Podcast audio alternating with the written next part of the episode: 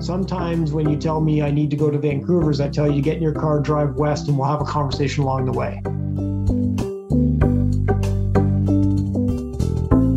This episode of the CE Drive podcast is brought to you by Business Career College. Business Career College is a leading provider of financial services education, including the life insurance licensing program, the entire set of courses leading to the CFP certification, which is actually where I spend most of my time teaching and where I've met many of the participants in these podcasts. We also provide continuing education credits, live classroom and webinar instruction in support of the Elder Planning Counselor designation, and a few other odds and ends in support of folks in the financial services industry. You can find the full catalog of course offerings at www.businesscareercollege.com. Hi, and welcome back to the CE Drive podcast. This is Jason Watt. On today's episode, we're going to be talking to advice only financial planner Brett Martinson about retirement income strategies. Uh, Brett has three good case studies that we're going to work through here, three significantly different case studies.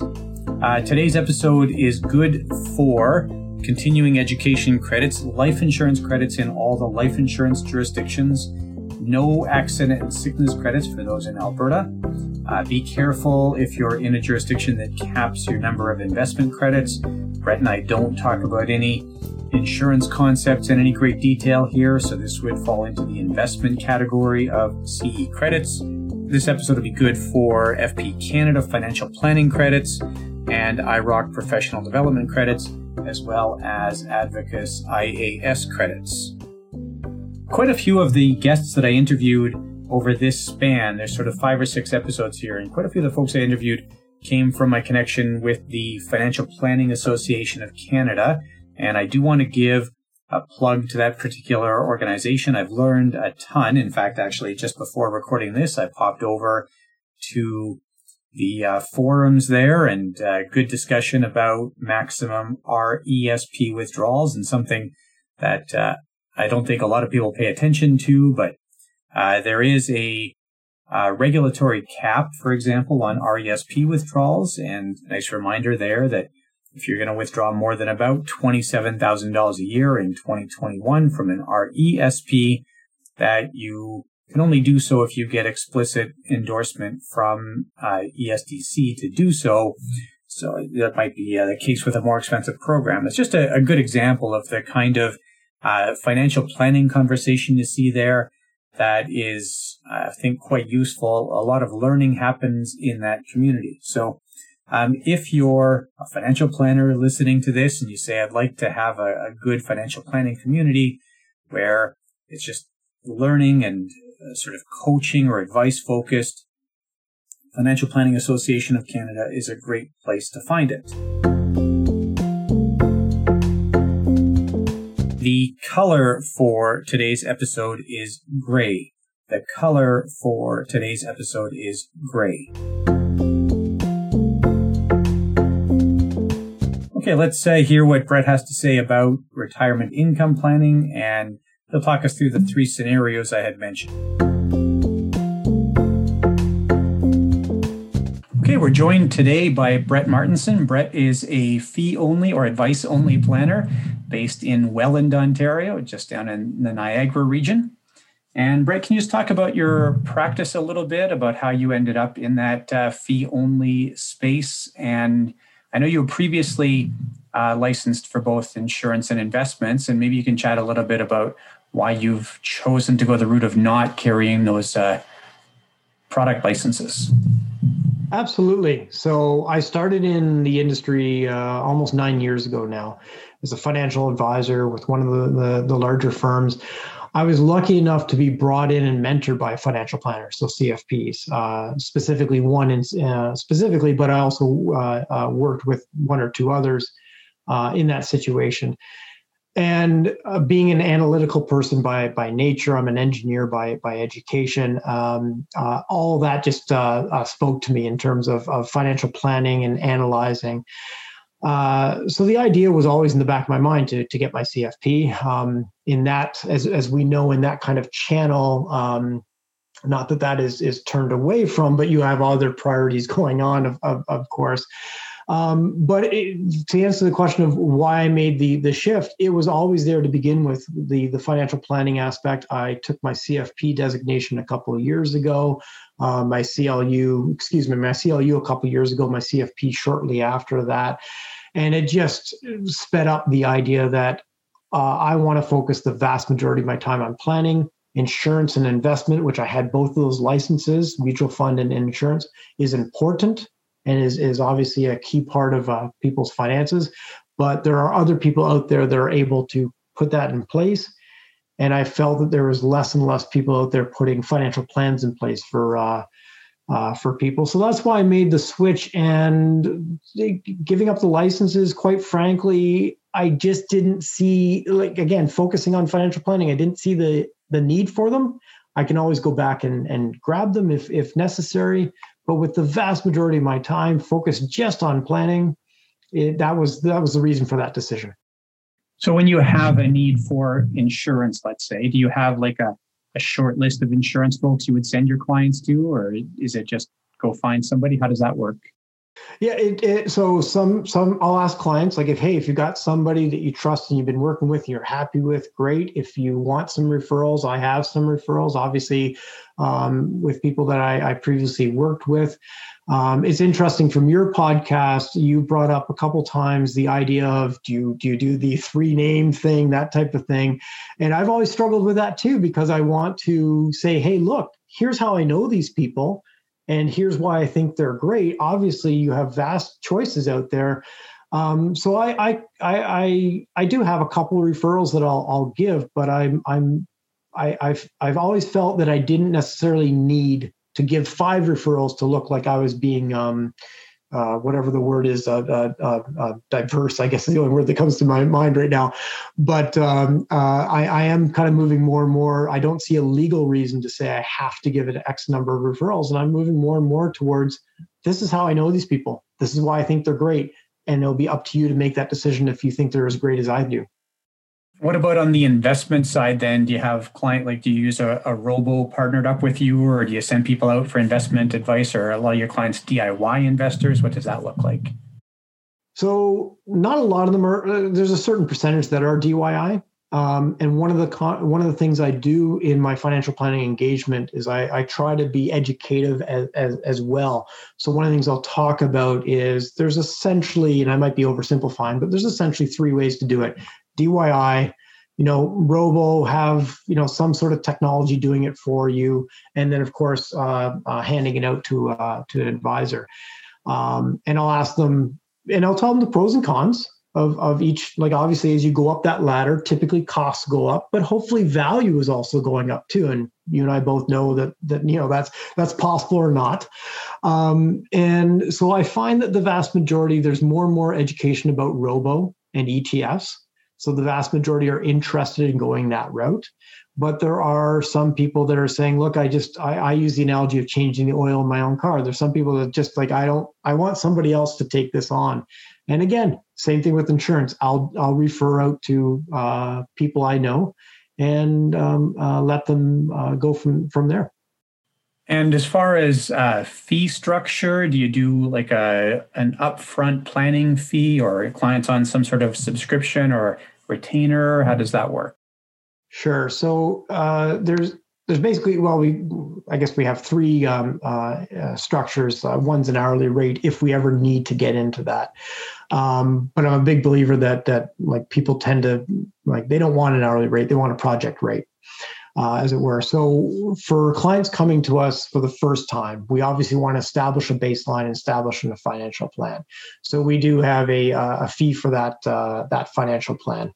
Um, and then after that, if they want to continue engaging with us, want us helping them implementing the plan, uh, then there is a um, uh, ongoing uh, retainer fee, an annual retainer fee that uh, not only access to us phone and email, but also um, uh, updating the plan at least once a year. Uh, and then again, there's that hourly rate for clients that say, I want to talk with you quarterly. I want you to meet with my accountant. That's just there so that, you know, obviously time is needs to be charged for something and, and not everything can be packaged. You have to protect yourself a little bit, right? Your time, your time is worth something.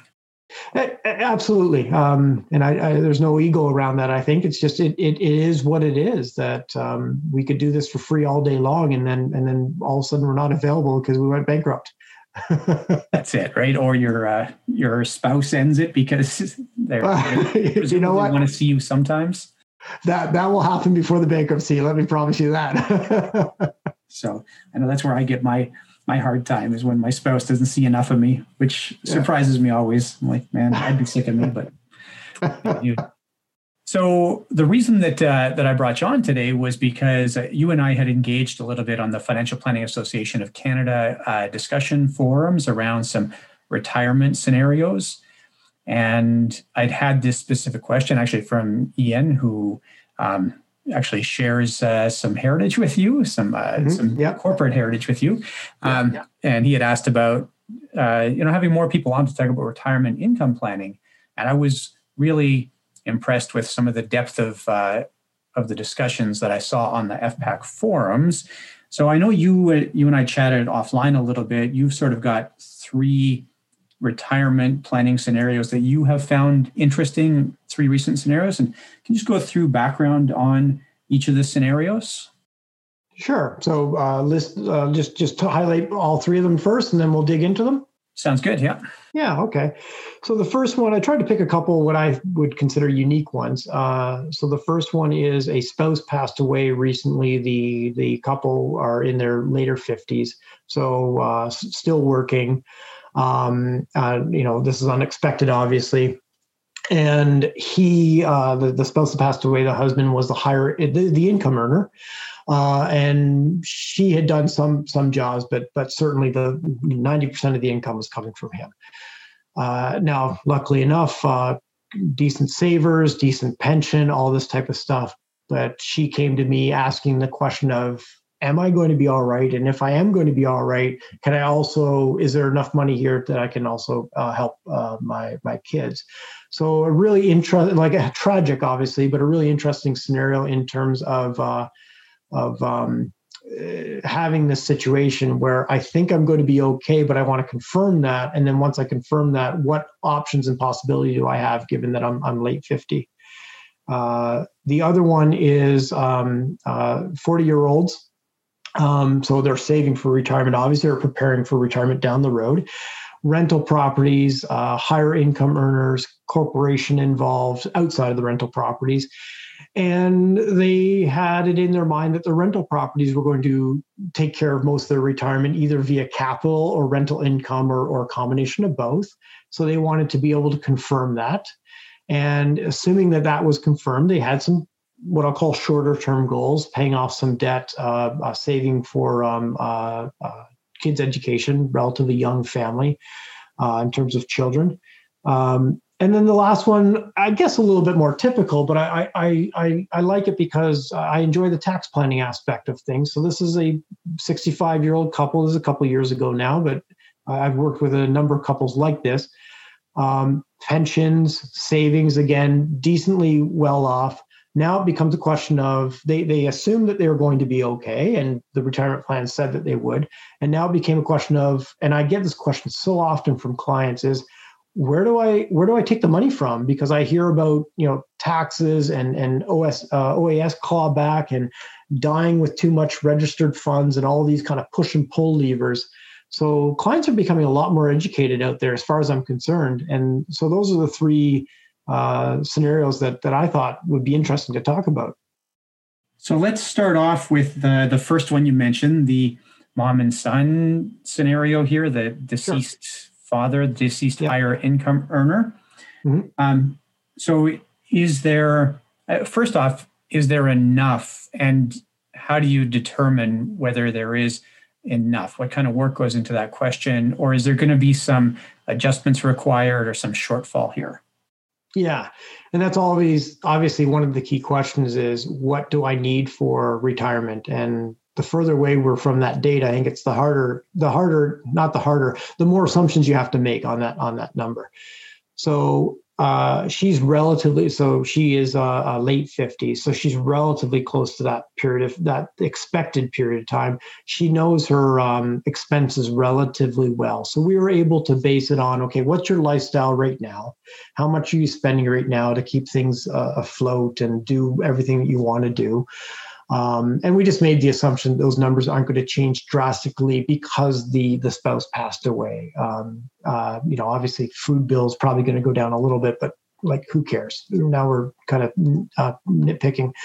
And then the other question is: Is there other expenses that you thought are going to come up in retirement, either that you had planned for with with uh, your husband, or um, or that you you know are are you going to go on more trips and and things like that? So we build that into the the expenses. Um, I, as I said, I, I do an education portion of, of the retirement planning to say you might spend more, you might spend less, you might uh, your your um, activity may decrease, but your health um, uh, um, expenses might increase. All these things are unknown. So that's uh, that's where we started in terms of of uh, a an assumption of what they uh, they're going to need, and then of course built in the CPP. And the interesting thing was, of course, survivor uh, benefit and how all that's going to work. Um, and we're actually midway through the engagement right now, but uh, based on the the preliminary stuff that I've done, uh, everything is looking like they're going to be. They're they're certainly within the ballpark. Uh, so at that point, if if uh, they they they want to hit a certain target, we're just talking minor tweaks at this point, as opposed to trying to have to have to find another quarter million dollars. So now it's really going to get down to the goal discussion of she has certain goals of what to pass along to uh, her uh, son. And so now it's a question of um, okay, if we take that amount of money, and, and this is non registered money from insurance proceeds, so there's no major taxation issue here. If we take that money, amount of money and, and just hand it off and kick it outside of the household, now it's not part of the retirement plans or anything else, how does that change the um, the plan. And again, we're kind of midway through it, um, but it doesn't change it, uh, thankfully for her, that much. Uh, I think the key thing that she's going to come out of this plan with, and I think most people, I really harp on the sentence from CFP, which is uh, informed decisions, helping clients make informed decisions. Now she has a lot of information to make those informed decisions. Is she going to give $50,000 to the son, 25,000, 75,000, those type of things. So that's, that's kind of where things are headed. And you had mentioned that the son is actually somewhat involved here in Absolutely. that she asked you to talk to him as sort of a, a sounding board, I think. Is that accurate?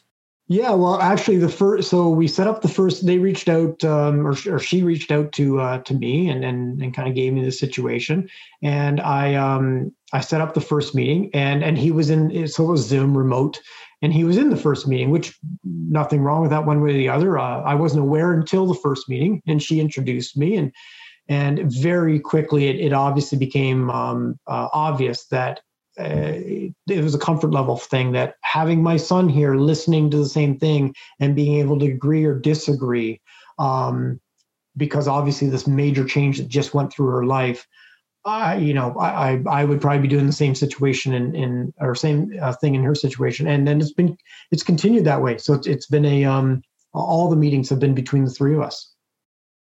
It's interesting. Did you, uh, and I, it doesn't sound like this is a case where this would be a particular concern, but do you think about undue influence in a case like that? Oh, I, I, so absolutely. Um, as, as soon as there is somebody else involved like that, and to a certain degree, even even two spouses, but obviously more so out, outside of that.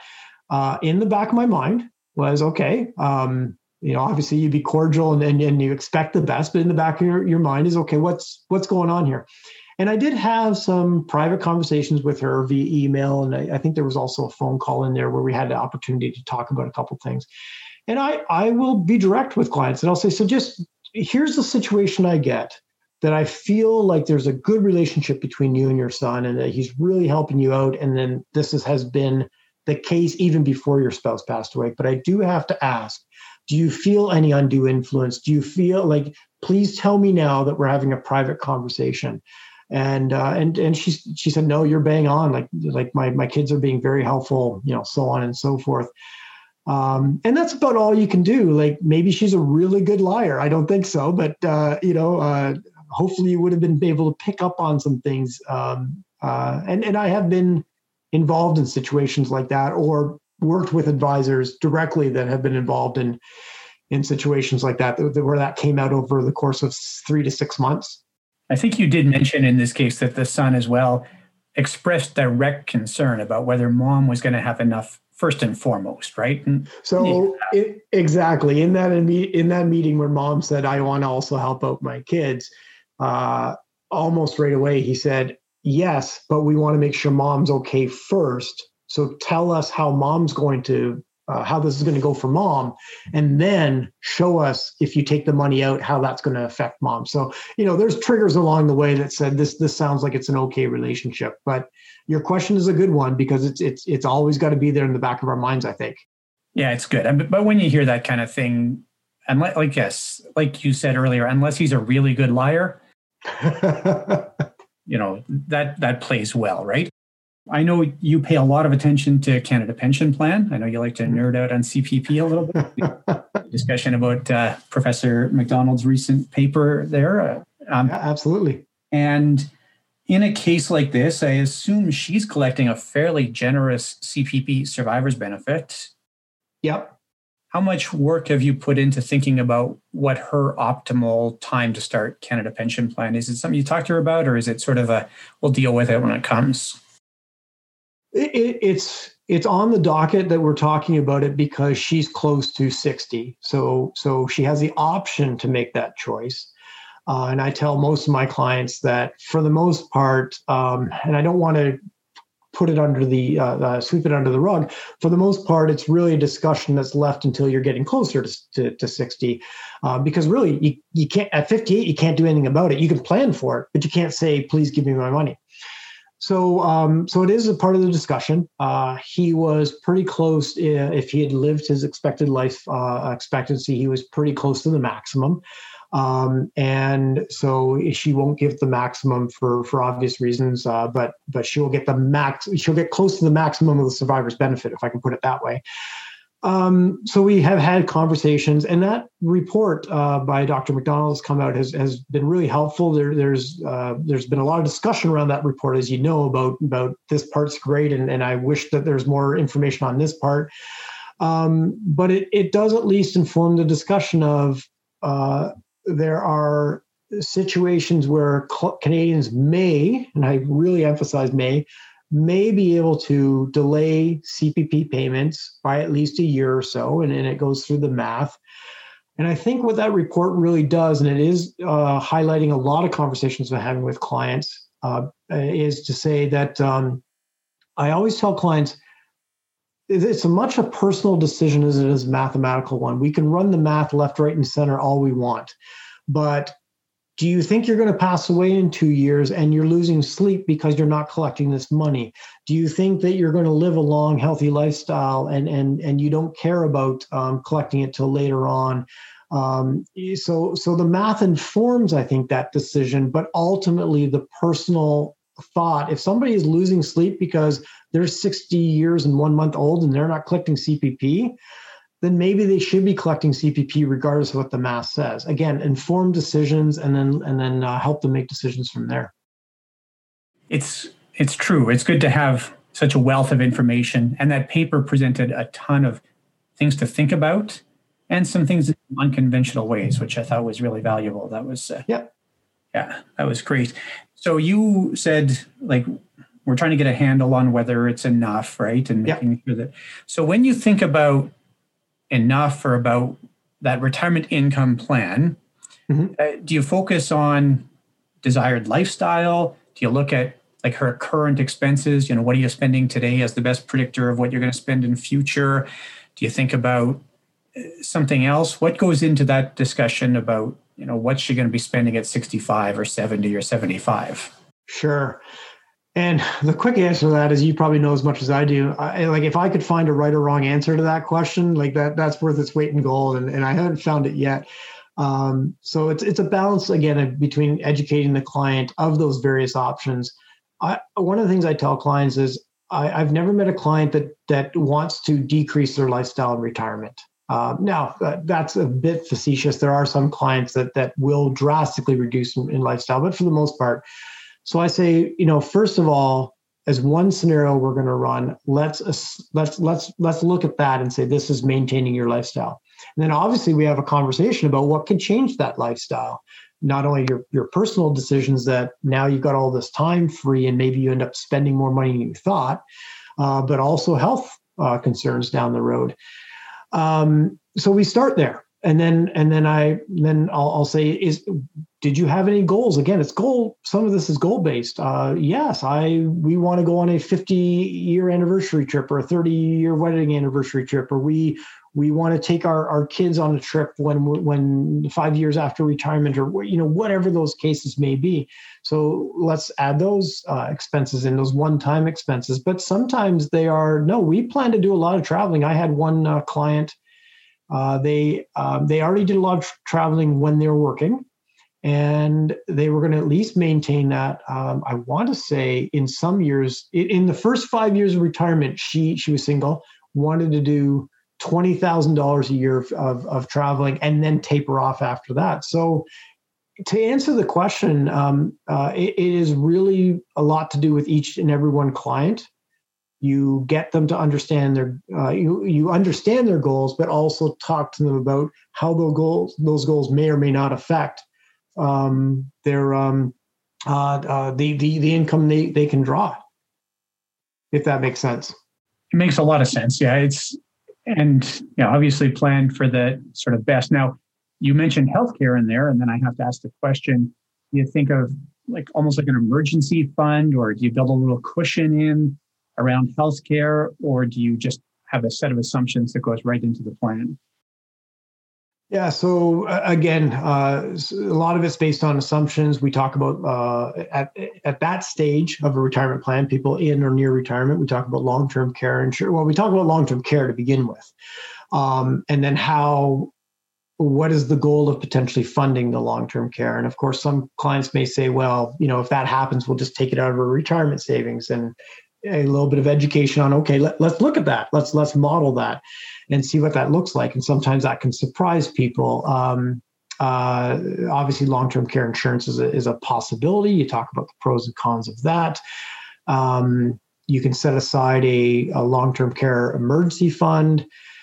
We also talk about um, the fact that as you get older and there's a increased chance of, of potential long-term care, there's also an increased chance of of um, of decreasing your activity and your spend. My father is 82 now. Um, my in-laws are mid 70s, and we're COVID aside, we we are starting to see that. So I can use my own examples of, of not only clients but my my extended family to see they're not spending as much as they were five years ago just based on mobility. And on the note of long-term care insurance, uh, have you run into a scenario where you recommended it, where you said, in this case, long-term care insurance is the right thing for you? Yeah, I, I have. Um, and uh, one scenario in particular I can think of was where the client said, I want, I'm willing to pay to know that I have a check coming in if I check off all these boxes. And again, that's that's another education obviously becomes a very big piece of this is here's where you it's like disability insurance. Here's where you may get long-term care insurance. Here's where you may not. Uh, you've got to you know check off some of these uh, boxes. Um, but I, I, can think of one scenario in, in particular where the client said i will feel better knowing it's kind of like car insurance or house insurance that i have this thing here if my house burns down so that was their decision. Yeah, it was interesting. Okay. Uh, let's move on to the second scenario then, unless anything struck you from the first scenario that that I missed. Um, so this one I find interesting because the rental properties discussion to me really lends itself well to to the uh, fee only or advice only model. Right? You're you're not necessarily trying to gather those assets so my cat has just jumped up on my lap. That's that's all right. um, so with those rental properties, I are first off, are they personally owned? Are they held in the corporation? Does that matter to you? you how much of that do you get involved in? Sure. So in, in that area, I I have enough knowledge to be um, to, to make them aware of certain things. But if, if they get into setting up uh, rental corporations and things like that, um, then I, I, will certainly uh, advise that out to a specialist in, in that area. Um, but they're they're currently personally um, uh, held, and from what I uh, understand, uh, I don't believe they could be held inside a rental co- corporation based on the, um, the, the requirements that that need to be um, uh, met there then how much when do you decide that you need to talk to the accountant or are you talk to the accountant right from day one? Because i agree that we can get kind of comfortable enough to have a conversation but there's a lot of practice notes with rental properties that i find only the practitioners know. Even if i know what the income tax act says i don't know the the finer points of just even things like how to properly deal with depreciation or capital cost expenditures right? Yeah so I, um, uh, especially with people with these, uh, uh, I don't know if I want to call them complex cases, but but different than your average case. Uh, I will set the expectation right away that you we might need more. Uh, we might, might need parts of your financial team in on this uh, for the exact reasons that you um, you mentioned.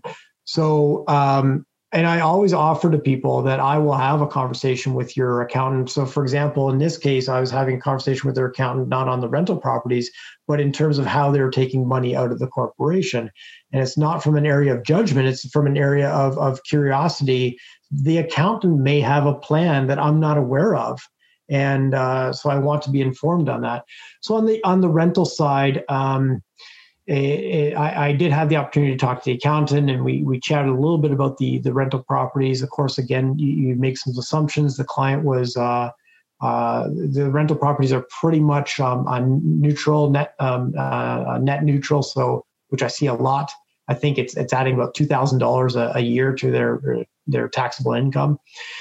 Um, so there's those assumptions that you you uh, kind of make, um, and given that they're far enough off like on one hand you you you hate to to make too many assumptions and say well we'll deal with that when you're 60 on the other hand a million things are going to change between now and the next 20 years. Um, so you have to try to ride that line between if i believe you have to try to ride that line between i tell my clients you're never going to get a surprise bill from me. So if you want more accuracy and complexity on this we're, going to have to do uh, some more work and maybe even bring in more people to the team uh, but after talking with your accountant and you and having a pretty good overview of what's going on, here's how comfortable I am with, with going ahead with, with the assumptions we've made and the assumptions you've had. Uh, are you okay with that? Um, you're kind of giving them the, the option of uh, uh I will spend more money to hopefully be um, to dig more in detail on this versus uh, let's start here. One of the analogies I, I, make is sometimes when you tell me I need to go to Vancouver's, I tell you to get in your car, drive west, and we'll have a conversation along the way. You know, we get started, and that's that's the part of uh, I think uh, Carl Richards talks about getting in the flight from New York going to San Francisco, and you're pointed in a certain direction, but that's not the direction you maintain for that entire flight. Uh, so it's it's a bit of back and forth there. I'm always good for a Carl, Carl Richards reference. Um, what about uh, commercial general liability insurance in that case, or um, homeowners insurance? Do you get into conversations about the liability side of those uh, rental properties? Not the specifics. Uh, that's not an area of my specialty. Uh, but uh, again, I will I will point out. Hey, th- these are some things you're going to need to know about. You will need to reach out um, to to an ec- uh, an expert or specialist in that area. and and I, I I, am very quick to say what my specialities are or are not, um, because sometimes there can be a, a, perception that a financial planner knows anything and everything about uh, uh, finances, and obviously that's that's rare to the case, if not ever. Yeah, I wouldn't expect you to be giving detailed information about the. I guess I was thinking just in terms of centers of influence, right? Do you have? C- Absolutely. So yes, I. Um, I'll ask them if they have somebody that they're working with, and and if I have somebody in my network, I will. If I don't, I'll reach out to my network to find somebody in their network. I always try to help. So, an answer to that question in general is I always ha- try to help people make that connection if they need a if they need a connection. Yeah, perfect. Any other specialists you would have them connect with, or the centers of influence you'd have them connect with on the side of owning rental properties? Um, a tax specialist, if their accountant isn't um, specialized in that area for the reasons that uh, that you mentioned, uh, again, a uh, or also a, a legal uh, law um, uh, uh, a specialist on on that side for again the same kind of reason. So, I try to I try to educate people that you know, unfortunately, this you know this is this is a baseball team, this is a football team. Like we're not we're not winning this game with one person here, and and the more you add to your world, the more possibility that we need to bring in another uh, specialist, or you don't, and you take on that risk that you're not informed in that area. Um, and and let the client kind of decide on on taking on the risk of not having a specialist work in that area. Yeah, that makes sense. I think the rental property thing is such a complicated area. And I think a lot of people figure, oh, I go buy a rental property, it's an investment. I don't have to worry about it too much. But it really is like a small business. You're running another yeah. business. And, and in this case, I'll add that the um, uh, an uncle or an aunt, or maybe it was both the uncle and aunt. Anyways, uh, uh, they were they got them started in this, and they've been doing rental property, and so there is some uh, familiar uh, uh, knowledge and education there, assuming that that um, person in their life knows what they're doing as as well. Yeah, I mean, but if they've made a go at it, presumably there's at least some useful knowledge there. They, they've been doing it for, for a number of years. So, yeah. At the very least, they'll have the upsides and downsides of things like choosing tenants, right? That's uh, yeah, absolutely, yeah. Um, so going on to this, the the final scenario you had mentioned, this uh, sequence of withdrawals question, mm-hmm. sort of where do I take money out? Um, is this just a matter of running a whole bunch of different models, or how do you think about this problem? Sure. And the one thing I, I haven't got into uh, yet, and I know there's some discussion about Monte Carlo analysis and, and the pros and cons and things like that, but that's certainly something I want to add to my practice, or at least add to the practice the ability of running large number of scenarios or larger number of scenarios um, with with the knowledge of, of what they um, educate um, a financial planner and other people on and what they don't educate people on because as again discussions that you and i are aware of inside the um, uh, the association. Um, uh, this is not a, uh, a, a Staples easy button that, that you hit and, and there there it all is. So uh, it is um, looking at their their tax situation in terms of their their their um, tax rate, uh, marginal tax band, and then we have a conversation with them in terms of uh, now and again it's it's all about educating and knowing what the, the the the risks are potential. One potential risk is tax rates go down and you took money out at a tax rate, the same tax rate that you're in, not a higher tax rate, and then tax rates go down in a couple years, and you could have gotten that money for for at a lower tax rate. So obviously, we have the conversation of we have to make a, a guess whether tax rates are going to go down, stay the same, or increase. And the general guess is they're not going down anytime soon. They may stay the same, they may increase.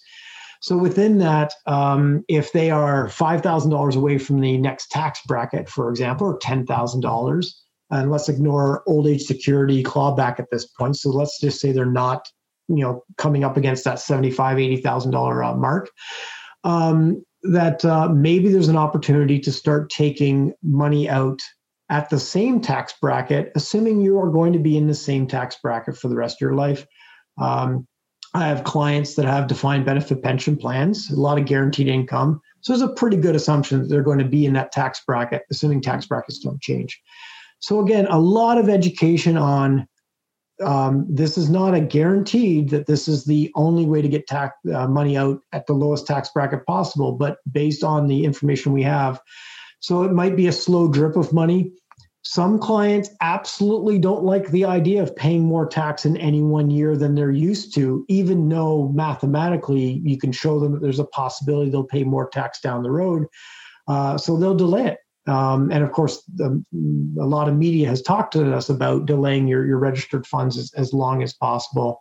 So it's, um, I, I, guess I'm kind of repeating myself here, but it's it's a case of educating the client, giving, showing them pros and cons, running some scenarios as, as you talked about, and helping them together make the decision of what are you most comfortable with now that I've provided my knowledge and skills and and uh, uh, tools to to inform you on this. I'm not trying to take the responsibility away from the planner, but I am trying to really push on the idea that um, Uh, if we go back to the CFP, it's based on clients' goals. Our biases don't enter into the conversation. You know, we're helping them make uh, decisions, if that makes sense. And what about uh, the rabbit holes here? Like, do you do the um, you know, the deliberate over contribution in the last possibly year of the RSP so you can get the room back. You ever go down that kind of path or, you know, taking like bringing up to the next tax bracket on December 31st and moving into TFSA? Do you do those kinds of things? Sure. So the last part first, if I do tax uh, um, tax planning withdrawals, what I, I, I call them, uh, I tend to leave those towards the end of the year uh, you never know. Like maybe they go out and get a, a part-time consulting job. Uh, some clients they're not. Some clients they might. You just have more information at that point. Um, uh, just to sidebar a little bit, and of course, a part of this conversation is if we're withdrawing money and not doing in-kind transfers, and of course, if we're taking from taxable accounts, there's withholding tax. Now we're talking about um, potential uh, uh, waterfall or, or cash wedge strategy because we know we're moving money around um, once a year to to handle that. So there's a separate conversation along those lines of of yeah, we're not selling your uh, Facebook. Uh, i was never stock licensed, but we're not selling your Facebook uh, stock uh, to just do some tax planning here. Um, so it's usually towards the end of the year because then a lot of the information is known at that point. Uh, I guess COVID kind of helped us inform that decision because if the government makes a a change uh, like they did uh, last year and, and change the withdrawal rates, uh, you couldn't um, retroactively go back in earlier in the year and do anything about that. Uh, so that's where that comes in. In terms of the rabbit holes, um, I guess the answer to that is the typical it depends. You get a pretty good feel after you've done it for a while to realize, hmm, maybe this client is there's a, there's a case here for going down a few rabbit holes and looking at that you know last contribution and, and things like that whereas uh, for other clients you realize that that's probably not a scenario that needs to be run um, because you, you know that it's it's just not going to be um, uh, it, it's not going to make or break or be overly uh, beneficial so there there is a little bit of a gut choice on some of those things i think and I don't want to badmouth those things. They're super efficient, and if you can yes. get a client to respond to them, they they do make sense. They put more money in your pocket. Yeah, absolutely. And sometimes the client comes to us and say, "We have this. We heard about the strategy. Uh, you saw an FPAC. Um, I had a question about the um, um, Smith remo- the Smith maneuver, right? You know, client came to me. I was aware of it. Um, anyway, so the cl- clients are very well informed. This is the internet age.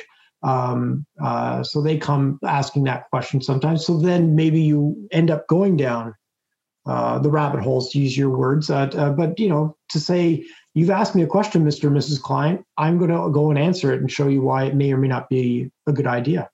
And in fact, that leads to my next question about this client number three, because you had specifically mentioned at the beginning of the conversation that they came to you with some ideas already do you have a sense of where they got that stuff? Is it stuff they got from uh, reading Jonathan Chevreau or Rob Carrick or uh, stuff from podcasts or do you have a sense of, of where what their source of education was?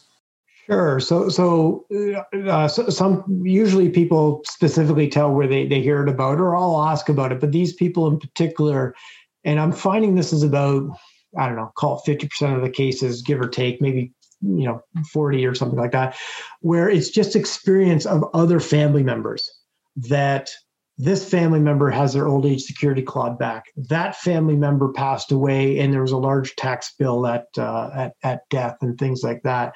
Um, so it's really and that was the case with these these people is, is that they um, they said here's uh, here's what i know and i know it from um, experience vicariously through people i know and and uh, they i actually think they said and we don't want to go through that and so i had to kind of educate them that well you might have to but that doesn't mean tax planning can't be done to decide whether or not we can uh, avoid it. The government's going to get some of your money. It's always going to happen. It just depends on whether they got more of your money than legally they really needed to. So in uh, in all three cases, I'm curious, given the fact that you're not investment licensed and that really you almost have carte blanche here. What do you do as far as asset allocation? Is there a, a specific conversation about it? Do you kind of leave it to whoever is going to do their asset mix? what can you talk with the clients about here? No, I absolutely do an asset allocation, and um, I don't know how to put this in, in a way. I, I just, I, I guess, having been in the industry, in the business, and seeing all sides of it, and hearing about all sides of it, I just make the assumption that that the person that they may be working with may not be as knowledgeable in that area, um, uh, and and that uh, at least they go in informed so that the investment advisor that they may be working with, if they're not doing it themselves, now they're in the spot of saying why should the asset allocation be different than the financial planner said, and there could be very good reasons why. They may bring out their own investment questionnaire so, yes, the answer to that question is I go through a conversation about asset allocation. I'll start with the retirement funds because that typically is their longer, longest term money.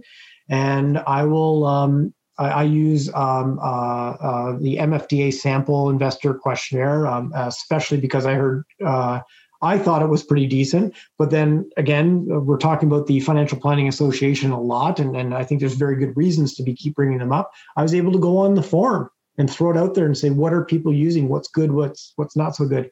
And that one and um and a tool out there which I, a Finterric i think the name was. Uh FinaMetrica. Yes thank you or, Finometric.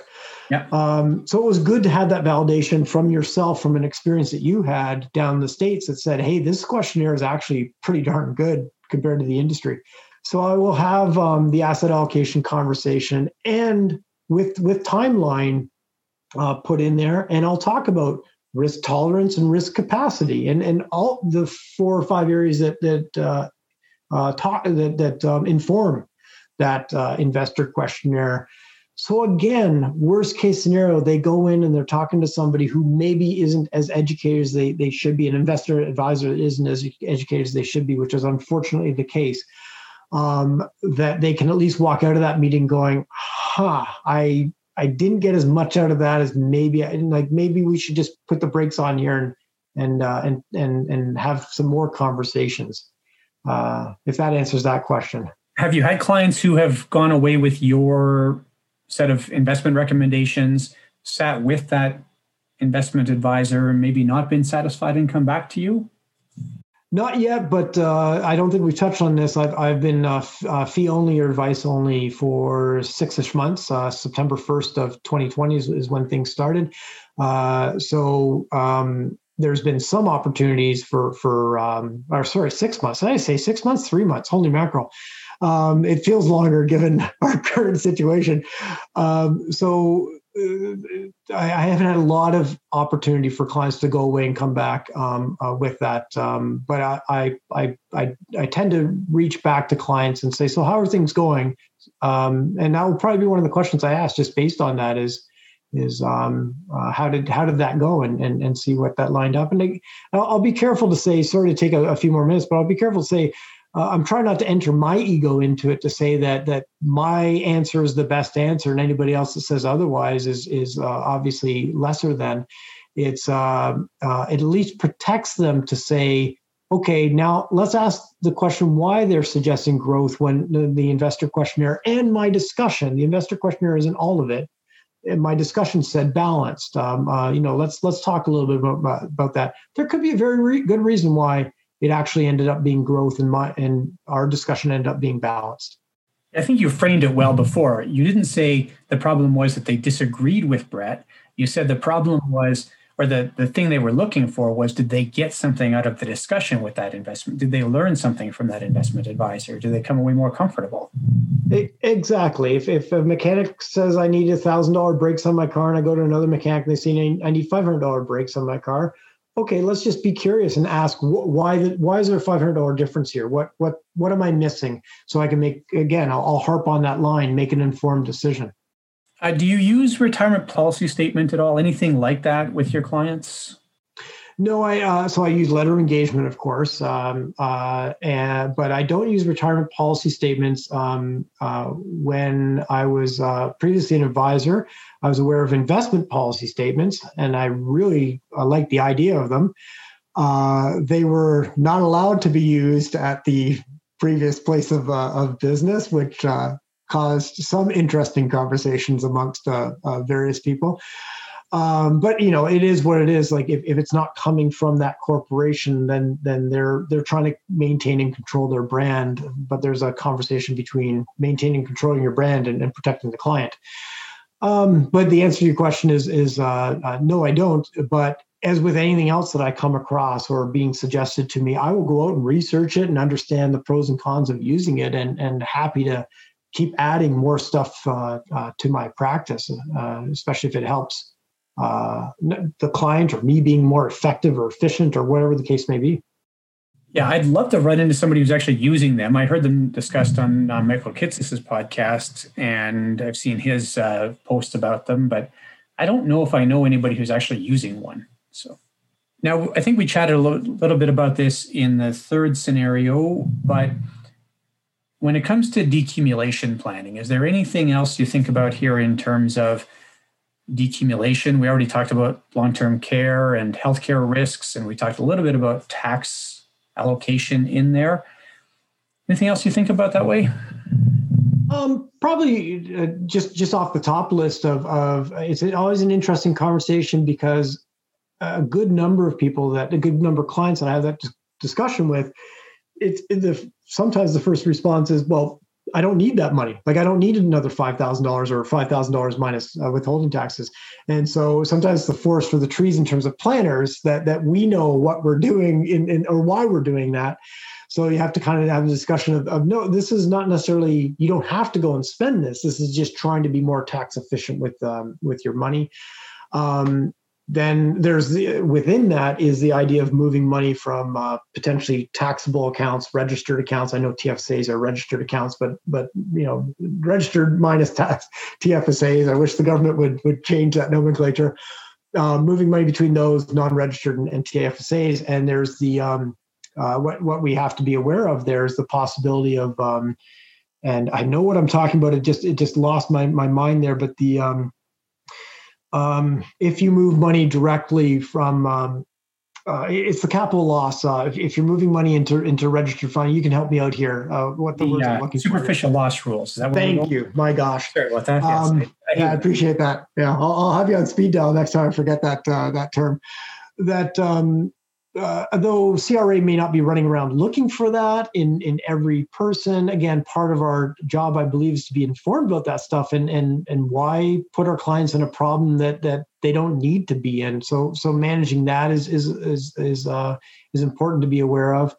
Um, I I remember a conversation around this with a um, another um, uh, uh, yeah, she has her CFP as well, but uh, somebody I highly respect in this this industry um, and I mentioned just moving non-registered money to TFSA for for tax efficient purposes. Uh, and she said, if, if if you're doing that, you're one of uh, something like one of ten percent of, of, of planners and advisors doing that. And I just almost fell off my chair. That I said, well, that's that's one of the easiest things to do if it's available. So it's just unfortunate um, that that uh, that that even those things aren't being considered by by everybody. Uh, so it's just those type of ideas that that there are a lot of things to be aware of, and the more we educate ourselves on those things, so we can we can be uh, aware of those things. Uh, uh, I think is is key. That's great. Those are three really good scenarios, really diverse. Three you know completely different retirement income scenarios. So I appreciate that. I appreciate the thoughtfulness you put into that. Do you have any last thoughts, Brett? Um, I, I, guess the, the only thing, a bit off topic, but in the topic of the industry, um, I'll just say to people that are, are listening, uh, who are obviously advisors and planners, stuff like that, like one of the keys in this business is constantly educating yourself and, and, and keeping up. And I know it can be tough. You know, you're trying to go out there and, and, and make your money and, and do that kind of stuff. But I really believe, uh, having been in this business almost a decade, that the more you do that like like this business and, ed- and industry is changing so much that that is is such a key uh, uh, area and and I really implore people uh, to to constantly do that. Uh, I, am always afraid that I'm not doing enough, and that's that's the main thing that keeps me up at night. So if I can make a plug for just you know keep educating yourself in this industry, uh, that's what uh, clients are looking for. They're looking for knowledge and help and guidance in their financial decisions yeah, the more I learn, the more I know how much I don't know. Right, it's a massive world. there's there's a there's a great line from I think the book's called A Million Dollar Consulting by Alan Weiss, I believe the name is, and his line is, "Did I ever tell you how stupid I was a, a week ago?" and it, it, comes to that point of of I've learned enough in a week to know how stupid I was uh, before I learned all this stuff, and I, I constantly remember uh, remember that line. That's golden. Yeah. All right. Well, thanks so much for your uh, generosity with your time and your stories, Brett. That's wonderful. And uh, enjoy the rest of your day. No problem. And thank you for doing these things, Jason. This is fantastic for us in the industry. The number for today's episode is eight. The number for today's episode is eight. Okay, lots there, and I do find it's nice to walk through those three uh, significantly different scenarios. Okay, I wanted to follow up on a few things that uh, Brett had commented on in there, a few things that we touched base on. Uh, first off, he mentioned uh, Monte Carlo and I'm not sure how many people out there use this. I know if you use uh, NaviPlan as your financial planning software, it's likely that you're at least seeing Monte Carlo projections. Uh, essentially, what a Monte Carlo projection is, it's where we take all the factors that go into, let's say, a straight line retirement income plan, and we figure out where there's uncertainty in those factors. So if you had a, a very volatile uh, financial uh, set of financial assets, sorry, then that would show up in your Monte Carlo projection. Basically, what would happen here is you do uh, thousands of, and it's not you doing it, the software does it, but thousands of different iterations of your retirement plan with this sort of what if. So you had, if you had a very volatile set of assets, you would have a Monte Carlo set of projections with a wide range of outcomes.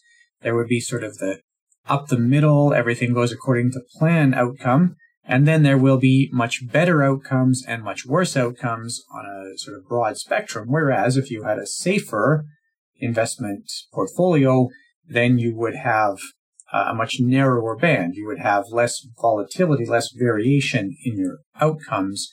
Now, I find usually uh, those projections are based entirely on the volatility in your portfolio, but if we were really concerned about all the volatility that shows up in retirement planning, we might want to work in some uh, volatility around age or longevity. We might want to work in some volatility around spending. So what happens if you have healthcare expenses earlier? And some Monte Carlo projections do this. I don't want to malign the practice here, but it tends to be that we sort of focus on investment returns and investment returns are, of course, only one of the factors that's going to determine uh, success or failure of our retirement plan. Uh, something else that we touched briefly on here is the uh, retirement policy statement. This, of course, is sort of an offshoot from the investment policy statement.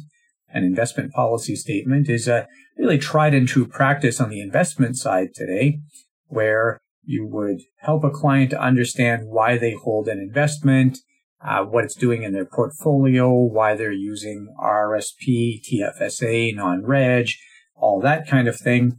And the idea, it's really like a don't panic document where when the client says, Oh my goodness, why do I have this investment? I've read bad news about uh, the sector that I'm invested in or something like that. Uh, and the client can go to their investment policy statement and sort of read it and say, right, this is what we talked about. This is why we have the portfolio we have. A retirement policy statement would be a very similar document. I like it as a one page document. And you would do things here like describe the sources of income in retirement. And Brett talked in the interview about how we time uh, RRIF withdrawals, for example. Obviously, if you need income out of your RRIF, you're taking that. But he talked about these uh, surplus or these really tax planning RRIF withdrawals and how to time those. That's the kind of thing that you would put onto a retirement policy statement. So the client isn't sort of forced to remember everything that they talked about with their financial planner sort of four years ago, the last time that they had a, a good look at the financial plan. We would talk about the same types of things, the investment policy statement. That is, what are the investments you hold and why do you hold them? We might talk about decisions around Canada Pension Plan and old age security. So if you have a client, for example, where you've advised that person, again, something Brett talked about quite a bit in the interview, you've advised that person to delay their Canada pension plan as late as possible. And sometimes that temptation is going to show up to apply for Canada pension plan earlier than that. Remind the client, no, look, if you wait to take your Canada pension plan and draw down these other assets, here's how it's going to end up financially better off for you. So just reinforcing those uh, good decisions. We might talk about spending. So there might be some discussion here about how the client is spending. Uh, I'll borrow from Michael Kitces here. Michael Kitces uh, has said that the biggest thing that a retiree can do to reduce the risk of running out of money in retirement is to have spending that is actually at a lower pace than inflation. It's a, a control the controllables item. And so we might remind our clients that when they're spending in retirement, we want to sort of match that up to inflation. You don't want to have your spending outpacing the, the growth on your investments here. And not that you're going to have investments just growing at inflation, but you probably don't have enough money invested that you can afford to just make a return based on inflation. So something to think about anyways is some sort of retirement policy statement for your clients who are at or nearing retirement. To obtain your CE credits for listening to this episode, you'll need the color and number in order to get through the quiz. And also, you'll have to pay attention to the interview. There are five questions in there, and you'll want to do well on all five. Pass grade is 60%. So the place to go to do that is bccquiz.online. That's BCC is in Business Career College. So pop over to bccquiz.online. There's a short five question quiz there. You should be able to do it on your mobile phone once you are parked. Then you can subscribe right then. It's pretty easy to do. We're always looking for more subscribers. I think this is a super efficient way to get your CE credits. And it's pretty common for me when I tell people about the podcast for CE credits. They say that's a great idea, but I'd still like to get those numbers up. So please pop over to bccquiz.online. 15 bucks a month will get you all the CE credits you need, including your professional responsibility credits. And we're doing two episodes a month now, or one episode every two weeks. So please pop on over to bccquiz.online and subscribe. Okay, I'd ask you to join us again in two weeks. We're gonna we're going to have Jeremiah on the call. Uh, Jeremiah is a life insurance agent based here in Edmonton. Um, he's actually sold me a life insurance policy in the past. And Jeremiah really is going to talk about some of the ins and outs of the life insurance business as it exists today. Uh, I really enjoyed this discussion, and it's uh, quite a bit different actually. So, Brett and I got into these three retirement planning scenarios, and uh, Jeremiah, Jer- Jeremiah and I did quite a bit of discussion about some life insurance scenarios. So, uh, back to our roots, talking with financial advisors in both of these episodes. Thanks very much, and enjoy your continued studies. There are quite a few people who help out with getting these episodes to air. Joseph Tong takes care of our editing. Maria Nguyen takes care of all of our continuing education approvals. And Sushami Parmalo Paquette, uh, Lu, Lisa Hoffert, and Penny Watt, my mother, make sure that we have people listening to the podcast to their marketing and sales efforts. Thank you so much.